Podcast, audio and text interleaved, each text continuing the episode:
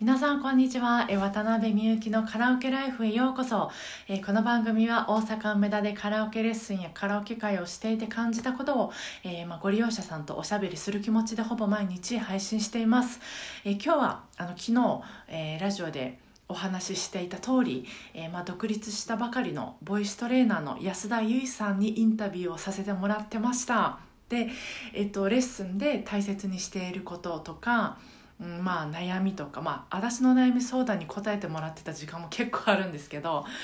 まあ、あのゆうちゃんの悩みとか、えー、あとまあレッスンでしてることとかいろいろ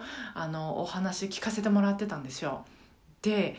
やっぱりなんかこう感動したのがまあ、生徒さんに対してこうありたいっていうこうゆいちゃんのまあ心の在り方ですねなんて誠実なんやろうなと思いましたでなんかあの壁にまあぶち当たっても、まあ、自分で考えて一歩一歩こう進んでいってるなっていうそのなんか生き方にも感動したんですよで私がゆいちゃんくらいの年齢の時ってなんか世間の意見とか周りにいる大人の意見と自分の意見をま分離できてなかったんですよねちゃんと。でもやっぱり自分が、うん、やりたいことはやらないあのなんていうか嫌なことはしないっていうかでちょっと少数派な生き方をすることもあってでもそれそういうでも風当たりが強いしなのでこうモヤモヤなんで風当たりが強いんだろうとかなんかモヤモヤすることはあってもなんかそこでこう思考停止になってるってことはまあ私はいっぱいあったんですけどでもそこでゆうちゃんはそのモヤモヤをちゃんと捕まえてきちんと成仏させてるんですよね。なんか一つ一つ逃げずに。でそれができるのもちゃんと自分の頭で考えてるからなんだよなと思うんですよ。でまあそうやってこう自分の気持ちとまあ、誠実に向き合ってきたからこそそうあのいろいろ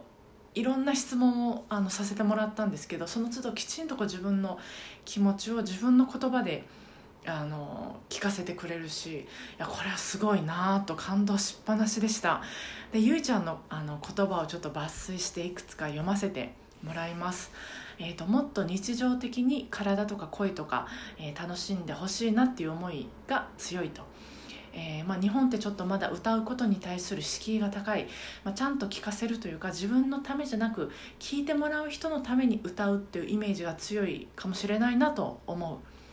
えー、また別のお話では、えーと、自分の内面を発散するためには人からしかなくて、えー、みんなで行く時はみんなのノリとか流れとか、えー、自分のキャラとか、まあ、そういうしがらみにちょっととらわれやすいかなっていうのがあります。えー、いろんな形があるのがカラオケの良さでもあるので、えー、まあ、忘年会とか、えー、そういうまあ目的がある時はそういうあの目的に合わせた、えものでもいいとは思うけど日常的に自分の言葉をしゃべるような感じで、え自分の内面を発散した方がいいと思うっていうようなことを言われてたんです。でまあそういうことを大切に、えレッスンでも生徒さんのそういうところを大切になんか向き合われてるっていう話やったんですけどこんな風になんかこう心の奥の奥にあることをあの大切にしてくれる大人が一人いるっていう一人でもいるってまあ生きるのにどれだけ心強いかなと思うんですよね。いやなんかこういうあのインタビューは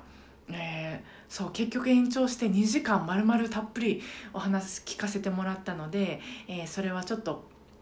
何個かに分けて記事にして、えー、ブログでアップするのでこれはぜひ楽しみにしてもらいたいなと思います。えー、本当に素敵な時間でした。いやゆいちゃんありがとう。えー、それでは、えー、皆さんお盆も、あ、でも明日台風来るんですよね。西日本はちょっと直撃するところもあって、えーと、私の地元の愛媛ものことも心配してるんですけれど、えー、台風も無事に乗り切ってそしてそれ以降のお盆も楽しい、えー、ご機嫌なカラオケライフが過ごせますように、えー、それでは皆さん今日もお疲れ様でした。